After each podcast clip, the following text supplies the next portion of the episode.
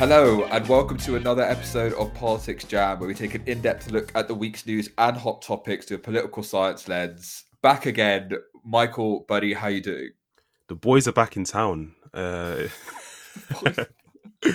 no, I'm good. I'm good. I'm actually glad to be recording a podcast. It's been so so long. I think the last time we recorded was was early October, wasn't it? It's been a while. So uh, good, glad to be back. And also, Jeevan, are you okay? Is is my kind of important question because like, it's been a while since you know Liverpool beat Manchester United five 0 at Old Trafford. I've I haven't actually checked on you properly yeah. since since today, but I hope you're okay. No, you, haven't.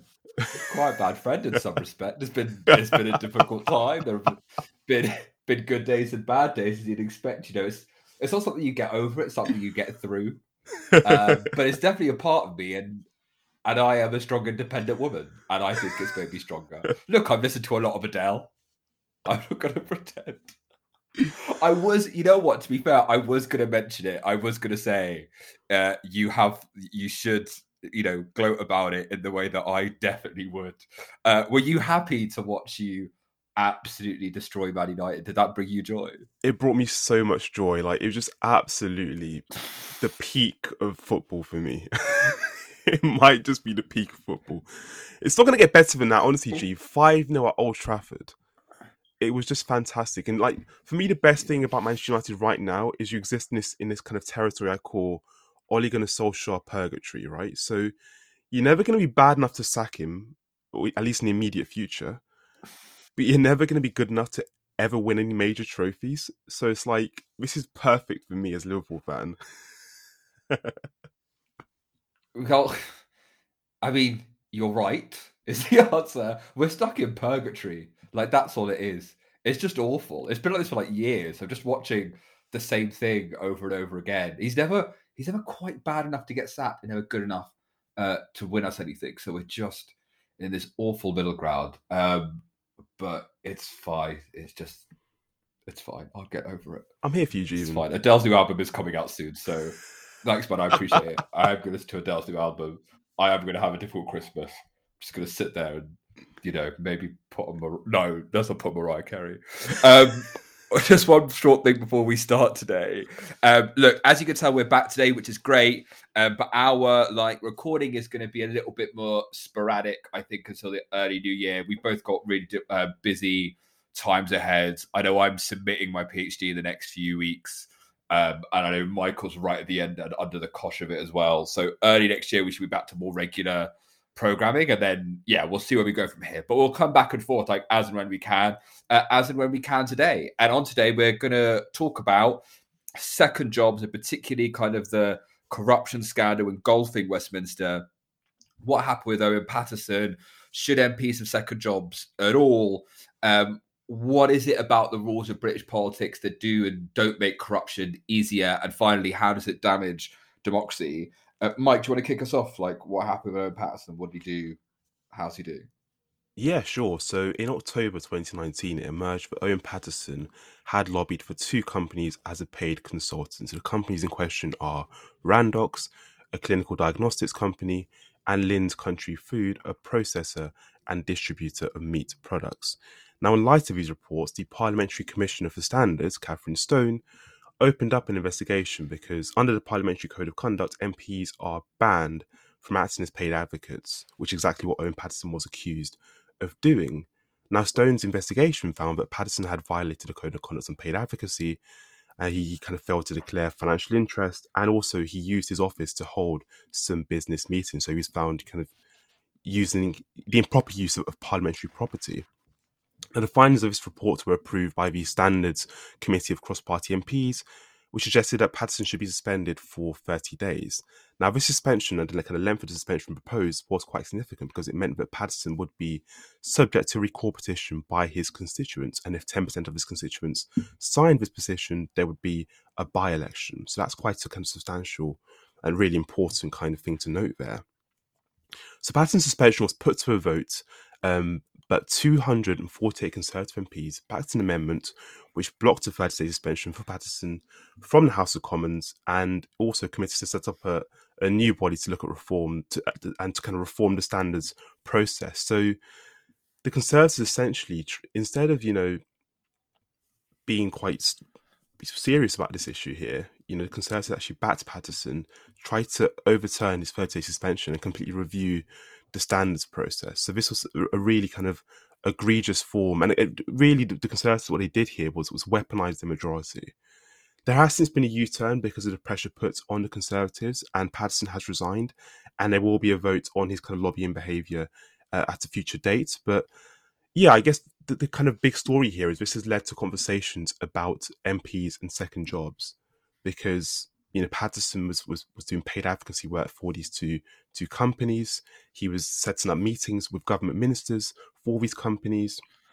Um, so this has raised really quite serious questions about what MPs do um, in their in their spare time when it comes to second jobs, when it comes to particularly consultancy work and lobbying. These are the kind of two things under under real scrutiny at the moment. And I guess yeah, the question I, I have for you, G, what your thoughts on, on on on second jobs and members of parliament? Because I I'm kind of split, and I do think there are kind of two schools of thought. Which I'll go into a bit later on second jobs, but I am I am a bit split when it comes to MPs and second jobs. But I'd love to love to know your thoughts. I think okay. My thoughts on the first thing is you, you said the word egregious, and egregious is the point. Like Owen Paterson was paid half a million pounds uh, by these companies. I think Randox has received half a million, sorry, half a billion pounds in COVID contracts from this government. He was entirely unapologetic. So a company paid him money. He then went to try and help that company out specifically. And then a cross party group of MPs find it to be wrong and then Boris Johnson basically goes, actually, let's try and get him off the hook. Let's change all the rules and retrospectively change a judgment. Like, you know, the the kind of corollary in, in normal life would be if I was sentenced, found guilty for fraud, and then they were to try and rewrite the law to get me off. I mean, it's just it's just absolutely um, an absurdity for them to do that or to try and do that. That's why the why the response has been so strong. Um, I mean, in terms of second jobs, at the moment, like a quarter of Conservative MPs have second jobs for like four million pounds, uh, including gambling and the energy sector. We've seen stories on, you know, they get paid by a gambling company that then ask questions about like, should we have like less severe regulation around gambling? And the answer is definitely not. Like gambling causes huge problems. Like one person to die, one person a day commits suicide from gambling every single year. Most of the profits from gambling companies come from problem gamblers. Like all of these things, we should have more regulation. If you're paying an MP, then actually MP is probably going to fight your corner pretty hard.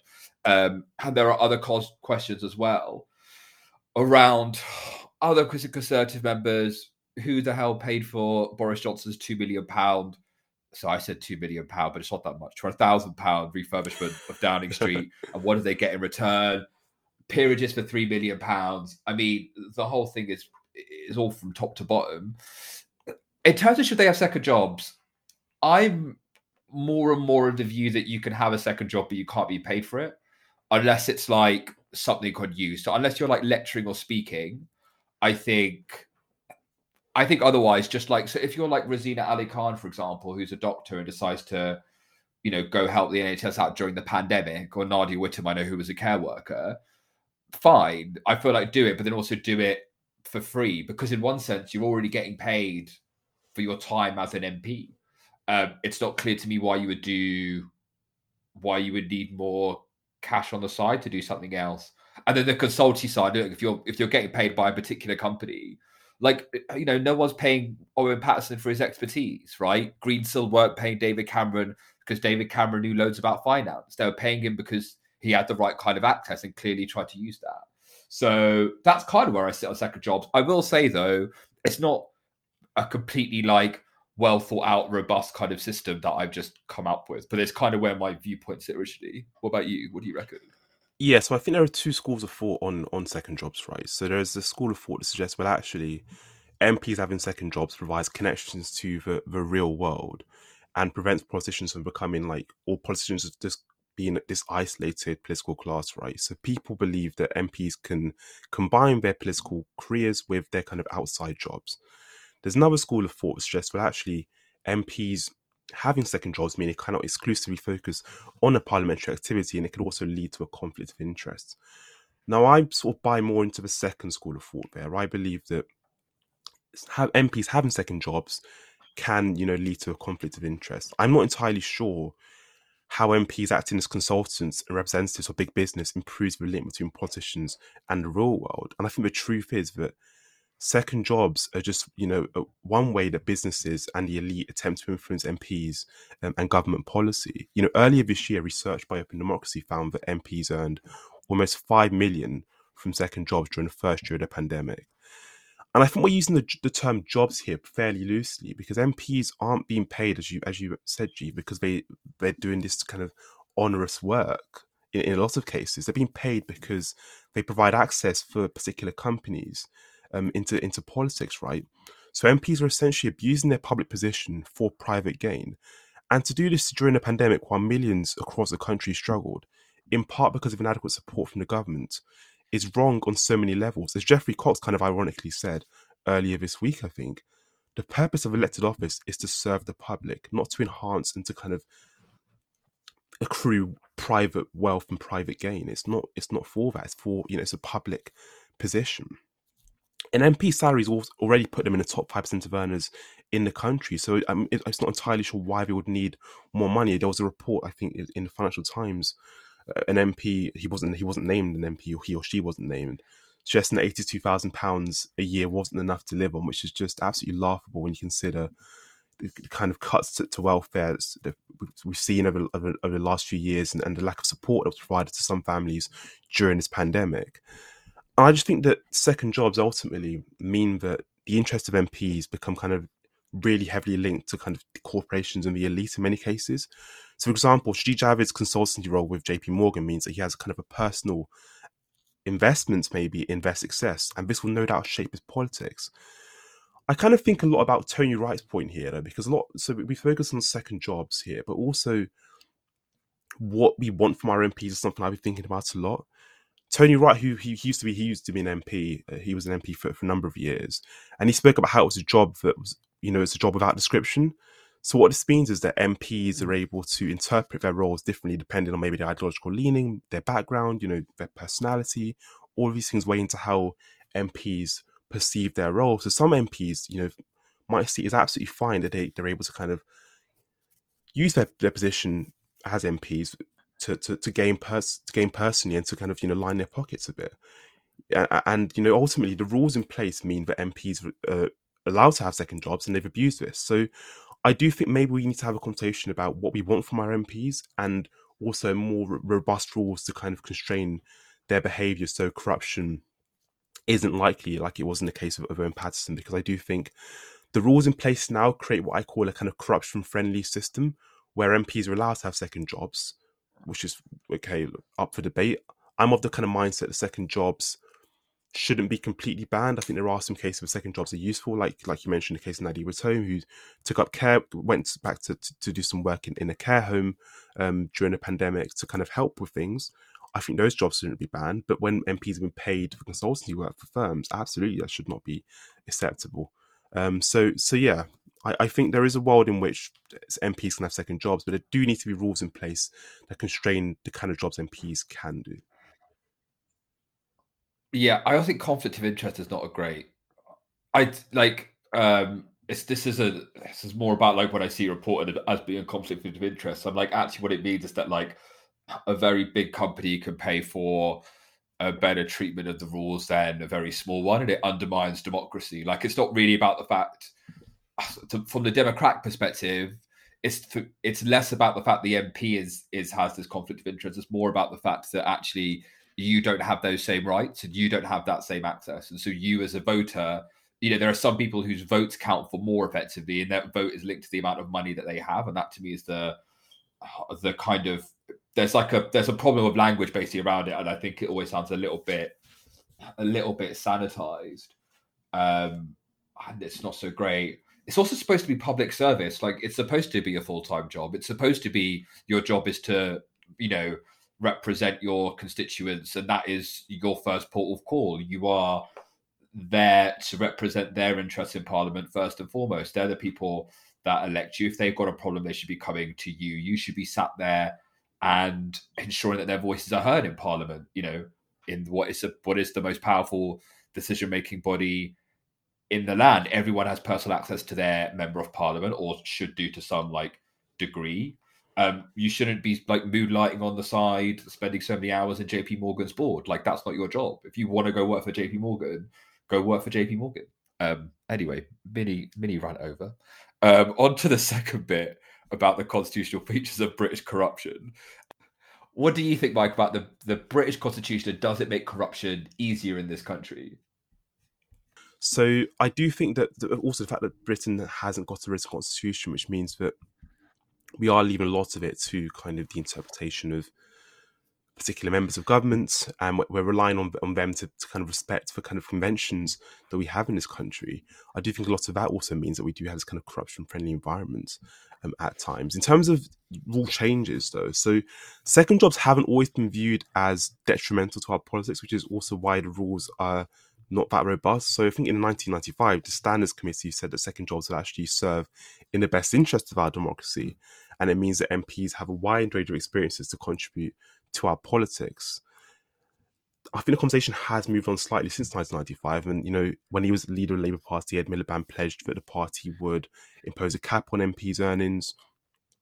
So I think, yeah, I think there's a couple of uh, things here. Like, think a bit more, if I was to take my kind of uh, bird's eye view and a bit more broadly, the first of which is we do have a constitution that means that, you know, as they describe the Commons as an elected dictatorship, like the Commons could do whatever it likes. The Commons gets to decide what its own standing orders are. It can pass any legislation it likes. You know, it can override the laws. Whatever the Commons wants to do, it can get it done. There is no constraint upon its power, right? And that's what you saw with the Owen Paterson case. You know, Boris Johnson, being the prime minister of the body of the land that can do what it's like, was able to try. Well, actually, was able to overrule um, kind of the ruling of like a what you would think of as being almost like a court of law because that's what the Commons could do if that's what the Commons chooses to do. In effect, the British Constitution allows that to happen, okay? And we've seen with the Johnson government, like him being willing to kind of use that power in a way that other previous governments haven't been. And that's not just like that's sort of coloured thing. That's like um, you know, the Theresa May government wouldn't do the things that Boris Johnson does. Same thing is true of David Cameron. Definitely was true of Major and of Thatcher. You know, we had the PM's own ethics advisor have to resign because he said that actually Priti Patel had broken the rules and therefore needed to go as a minister, and Boris Johnson overruled her. He didn't start an investigation to Robert Jenrick, despite the fact that he gave a Tory donor a nice kind of helping with a one billion pound property deal, saving him, I think, 45 million in taxation. He tried to do it. They're trying to appoint the former editor Paul Dacre of the Daily Mail because, again, you're there and you have a majority in the Commons, and as long as your political party isn't stopping you, you are able to do what you like. That's true from the constitutional side of things, but that also isn't necessarily what is the most important thing. Like it helps, but it's not the most important thing. The question is, why is it that the people inside the system are allowing this to happen? Because you think about some of the United States, for example, the United States formally has a much stronger system of a constitution that should stop this kind of stuff from happening, right? You have a Supreme Court, you have the three branches of government, all that should keep each other in check. And yet what you see is, of course, like brazen forms of of corruption there. I'm thinking particularly underneath Donald Trump. You've also got a system where, you know, a Supreme Court has been captured by one political party that's willing to do so and act in that particular way. And so, actually, there's something a more broader question, which is why these leaders being elected were able to change those rules. And that's not just like Johnson here, Trump in the United States, and I of being like Netanyahu in Israel. And really, to some extent, I think it's because they raise the level of politics and existential questions. And so when it all becomes about what kind of a country do you want it to be?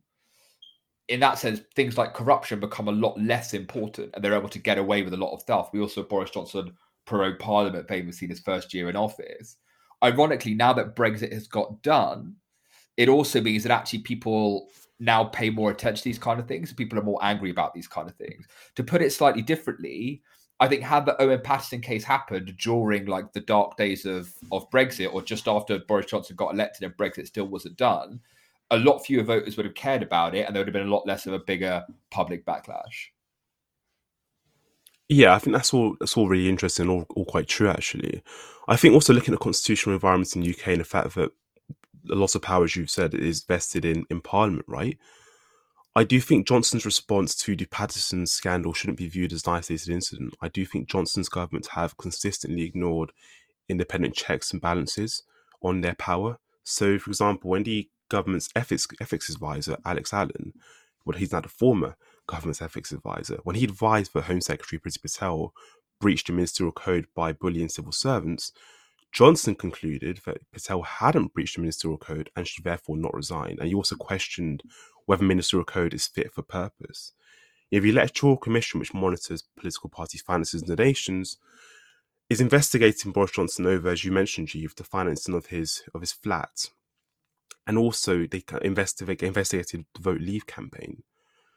Now, it kind of in response to this, the election bill, which is kind of currently being pushed through pushed through by the government, would increase the government's control of the Independent Electoral Commission and also strip the commission of its ability to bring forward prosecutions. So not only are we seeing the government ignore recommendations from independent bodies, and again, the government doesn't have to take on board every single recommendation by an independent body, but these are particularly important uh, piece of advice by independent bodies the fact that we're now seeing a kind of a crackdown and, and, an attack on these independent bodies is something that should alarm us all. I do think the Johnson government have shown a complete disregard for checks and balances on their power and have actually tried to override them and have tried to reduce the checks and balances on their power. We can also look at the kind of elections bill and voter ID, which would make it harder for particular voters to hold into account at the ballot box. So Johnson is trying to expand his power. He's trying to weaponize his majority in the Commons while removing checks and balances on his power. And this is probably not what we want to see, obviously. And, and, and for me, it's a sign of democratic backsliding, right? It's a sign that. So when, when we talk about democratic backsliding, we often talk about it in places like Hungary and, and Poland and, and Brazil and, and, and the US under Trump, right? But actually, we are seeing similar trends that we saw in those in those countries. In the UK, you know, authoritarian leaders they rigged the system, they criminalized this dissent, they try to limit checks and balances on their power. We are seeing all of these things under the, the Boris Johnson premiership. We have seen the contempt for democratic institutions. We've seen Boris Johnson in his first year in office, as even mentioned, he prorogued Parliament or tried to prorogue Parliament. So we've seen several examples of Boris Johnson's contempt for institutions, his contempt for ind- independent kind of um, advice and actually trying to take control of independent commissions. Yeah, these are all worrying signs. And for people who don't think Britain's democracy is under attack, yeah, we should definitely think again. And, and we've been provided with ample examples in the last few years. Yeah, let's think about what happens when when democracies end, particularly thinking about like not in a coup, but like as we've talked about Hungary, also Venezuela is another example of when democracy ends. I think the United States is further along this particular line and the first of the first thing that has to happen is you have to stop playing by the unwritten rules. And the point is that there isn't any kind of particular set of rules that can be drawn up that will perfectly constrain those people in power. Those people have to act in a way that kind of holds true to the idea of democracy and the idea of these kind of there are certain laws and regulations that we have to follow. If you look at the United States, you know, technically speaking, Mitch McConnell could not hold a vote for the Supreme Court justice after Scalia died in 2016. He chose not to do that. He chose to wait until after the election, so he's hoping there's a Republican president. Now, there's no rule saying he had to bring forth forward a nominee within a particular time frame. But if he was following kind of the ideals of democracy and a fair playing field, he would have brought forward that particular nominee. So you're not playing by the rules. And similarly here, Johnson doesn't play by those rules. The second thing is you stop accepting the legitimacy of the democratic opposition. The third of which is violence. The fourth of which is the curtailment of of civil liberties. In the UK, if you like, Johnson's tried to do number one, but number two in terms of not accepting the legitimacy of the democratic opposition, violence and the curtailment of civil liberties, that like we haven't gone down that road. Okay, this is very much a first step, or it would have been a first step, kind of had he been a bit more successful. I think the hope for British democracy is the fact that after Paterson affair, we've also seen the Conservatives fall behind in the polls, the ratings change towards, and the belief towards Conservative, you know, who'd be the best Prime Minister. Starmer, I think, is leading uh, by four points. Starmer's also got a higher approval rating than Boris Johnson. I think Starmer's also higher on competence as well. So, like, you're looking at a t- point where the British public are reacting in some sense towards this scandal. Now, I don't think it is just this scandal. I also think the economy's playing a role. You've all seen Biden's rate approval falling in the United States, but that's the hope, right? The hope there is um, actually people are saying, well, but this particular case, actually, you can't curtail the rules in a certain way. I think the reason why is because if you look at the United States, why are people willing to overlook or were willing to overlook Donald Trump's egregious actions in office? It's because they had spent the last eight years believing that Barack Obama was an existential threat threat to the American way of life, and that actually Donald Trump was the savior there. And similarly, now under Biden, there's a view that goes actually this guy isn't just a person from a different party; he's completely un-American. In the UK, we just we don't have that anymore. Now that, if you like, for some extent, like Brexit is done and also accepted as well on both sides of the aisle. There's a reason why, like Boris Johnson always wants to talk about that because when you raise that kind of question about what does Britain fundamentally stand for? You know, the question of whether or not anyone is able to move to this country from the European Union and live here is a very large question about what Britain stands for. If that question is now resolved in one favour, then actually, when we come to vote, it's not like I know Boris Johnson's a bit of a, a cad. A cad is an awful word. A bit of a bandit, but it's fine. I have to vote for him because that's life. He's going to get Brexit done. Actually, now you've got that system where it is done the hope is still there. Um, so that's kind of, in a weird way, Boris Johnson getting Brexit done is also what's kind of uh, screwing him at the moment. I think another important kind of thing that's come from the Paterson story is that we're, we're starting to use the word corruption as opposed to sleaze, as opposed to kind of other words. And I do think it's important that we don't present this as just like a, oh, this is a problem with the Conservative Party. Like, yes, like you mentioned, a quarter of Conservative MPs to have second jobs, and a lot of these jobs are kind of jobs where it's not like they're not working in a care home like Nadia Whittome was, for example. They're being paid for their influence. But I think this is also about, as we mentioned before, the rules that, that govern behaviour of MPs. And actually, there needs to be more robust rules to prevent MPs from taking on jobs where they can be paid for their influence, and jobs again used very loosely there. Um, but I, I, do think it is important we are using the word corruption. I do think we've often used synonyms for corruption, and we've not been quite explicit in calling out corruption. But Owen Paterson being paid for you know being paid by these companies to advocate on their behalf was you know was corruption and we should actually be really blunt about that so i do think that's an important thing to come from this story yeah and also i suppose the conservatives are in power which is why these scandals are at this point in time at least surrounding the conservative party particular no i, un- I understand that point juncture i just don't want it to be seen as like a oh this is a like I understand the whole like the Tories are bandits line that people want to take. That's fair enough. But my mm. point is that this is actually more about the, the rules that govern the behaviour of MPs and actually how those rules need drastic reform. And this is a moment to call for those reform as opposed to just framing it as like a, oh, aren't the Conservatives bad? I weirdly don't think I'd I'd agree with that. I don't think it is. To, I mean, don't get me wrong. I think the rules need to be reformed. I think the rules need to be changed. I think it's also about it is the actions of the individuals that do that is different, and there's a culture of impunity around this particular set of ministers and particular, perhaps even like you know, Owen Paterson, for example, very staunch Brexiteer, very senior Conservative MP for a long time, has kind of, you know, pushed this through, done this thing, and never admitted he was wrong, and had like a cohort of people around him who are also older Brexiteers who have argued for this for the same number of years, who never really taken responsibility for the ways in which Brexit had turned out, never really, you know, turned around and gone, oh, actually, we were wrong about X, Y, and Z. And then we've also found ourselves here doing these particular things. Like, I think in one sense, the rules are less important than the actions and adhering to like the spirit rather than the letter of the law. So no, I take that point. like, listen, I'm not gonna, I'm not trying to defend the Conservative Party because I actually view the Conservative Party as an anti-democratic force in the same way the Republicans are an anti-democratic force. Mm. But I think it's important that we kind of zero in on the rules that allow the Conservative MPs to do the things they're doing and actually reform those rules while also holding individuals who are, you know, being paid for for their influence by also holding them to account. So I'm not suggesting that we shouldn't hold these individuals to account, but I'm more concerned that they're able to do the things they're able to do because the rules that exist at the moment allow them to do so. Yeah, and we should probably change the rules in, in lots of ex- exciting. We should change the rules in a different way. I mean, there's lots there's lots of really uh, annoyed conservative MP backbenchers who I think I heard like Stephen Bush put it really well yesterday. And he was like, you know, basically, you're a conservative MP, you came in in 2010, you're never going to make ministerial office. And so the kind of the deal is, okay, guess what? You can get paid like a lot of money by this private company and life will still be great for you in one sense.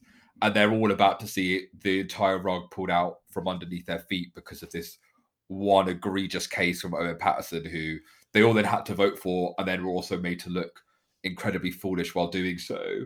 I think also there's like a, a much a longer term story here, depending on how long and how bad this goes on for, which is around if you do have a system where people can pay for influence and pay to get access and pay to get um, you know rules and regulations change towards them you also live in a world that is going to have more economic stagnation and kind of lower economic growth and lower income growth overall. Okay, so like if you think of the very broad sweep of history, why was the United Kingdom the first country in the world to industrialize? It's actually because it had a relatively broad political system that could represent a lot of interests as opposed to being like a very tight absolutist monarchy. You know, it's why it was able to overtake Spain, who had like threatened it with the Armada, come around the 18th century, Britain is a global superpower. Spain is like a relative minnow at the time because of that more open political system. Whereas here you have a system where, if that's not the case, economic growth falls, people become more and more angry with the status quo, and it then leads to kind of what you see around some of the problems of populism. You know, if you're not doing very well, if your life isn't going very well, in part because private companies can kind of jig the system towards their own interest, especially the big companies, actually you become disheartened and disenfranchised by the system, and ironically become fuel for the kind of leader that is Boris Johnson is, and we've also seen Donald Trump on the other side. So corruption is bad, and also can be bad for our democracy in ways that like aren't always clear straight away. No, hundred percent. I did actually find it quite ironic. I, I, don't know if you you saw this report. So lots, as you mentioned, this has led to obviously we're having conversations about second jobs now, and it emerged that the the Conservative MP Natalie Elphicke, who infamously told Marcus Rashford to stick to his job because he campaigned quite quite well on free school meals and food poverty.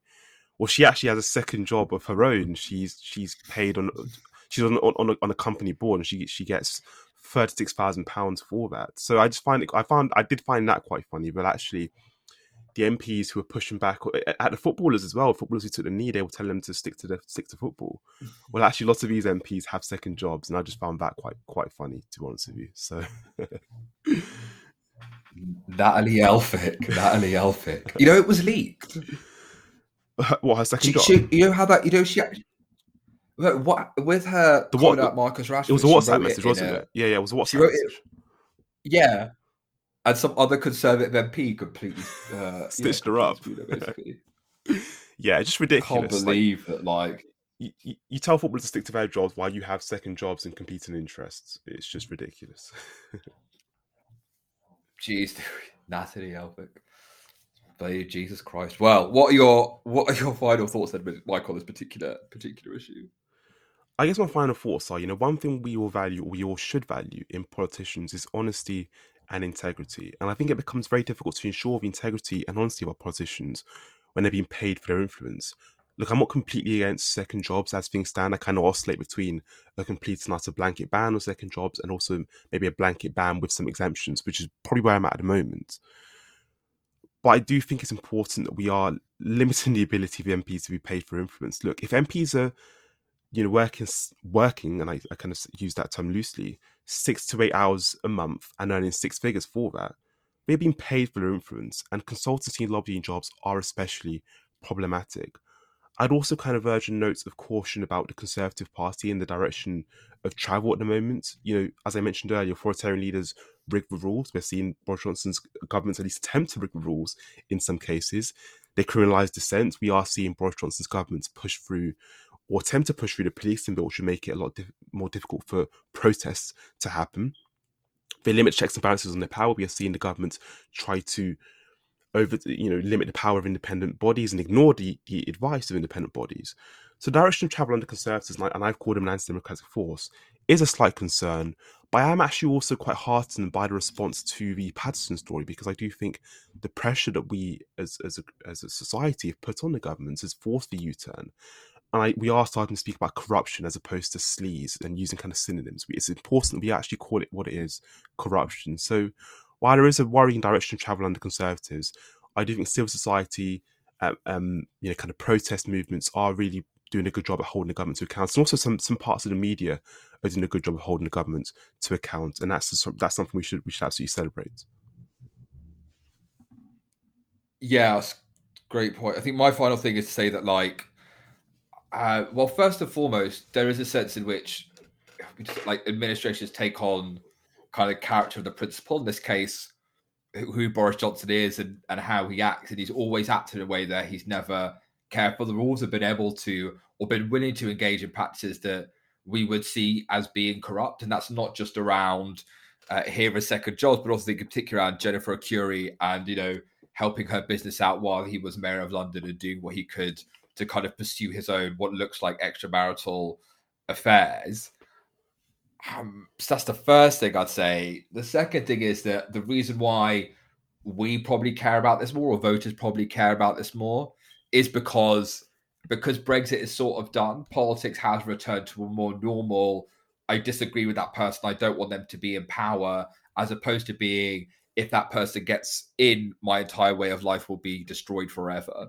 And that's a, a reason why we're having this reaction much more strongly here than we do in the United States. And more broadly, it means that actually, when it comes to politics or our politics, like lowering the temperature is also quite important. Actually, saying that I have fundamental disagreements with people on the other side, but we respect and live together in a country and a community together, that's a really important thing to do. And it's also really important because then you stop overlooking abuses uh, by your own side. And then finally, and more, well, the final thing I would say is that actually, you know, we're having this system, this populist wave in power over, you know, across the world, really. And to a certain extent, it's also because people are incredibly dissatisfied with the status quo, want to shake things up, are willing to have someone who breaks the rules in order to kind of be psychologically satisfied. And actually, one of the things you have to do to stop that happening is actually have like a robust system where people have a stake in the democracy as it stands. Like, if you see the system as not giving you a decent way of life and hasn't done for a very long time, you're also not going to be hugely care about much about breaking or trashing democratic norms because, after all, what has the system as it currently stands? What has it done for me? Um, and that's where we're at, right, Michael? that's the end of our podcast, almost the end of our podcast. Uh, what is your jam of the week for this particular moment of time? I feel like I've been waiting to deliver this jam of the week since you know since Liverpool beat Manchester United. Oh, really, Jesus, it's yeah, not going to okay. stop. Yeah, no, brilliant. Go ahead. It's it's Luniz. I've got five on it. Listen, if you know we won five 0 I've got five on it. I've been Jeevan, I've been waiting. I've been waiting for you, Jeev. Honestly. I told you I'm here for you. here to taunt you, that is. I I think that might be the best Jabba that we've ever had. Oh, it is an absolute banger of a song. It's a great, it's a great it's song. Such it's a, a good song. song. I've, I've had it on replay since we we beat you, just to just to let you know it, it's a very it's a very apt choice. Hats off, round of applause. Like that's that's a great choice. Uh, that seems as great a place any to end it. All right then, guys. We'll see you. We'll see you soon. Is the answer? Hopefully in two weeks. But like, be you know, be kind to us at this particular moment in time. we'll see you guys soon. See you guys.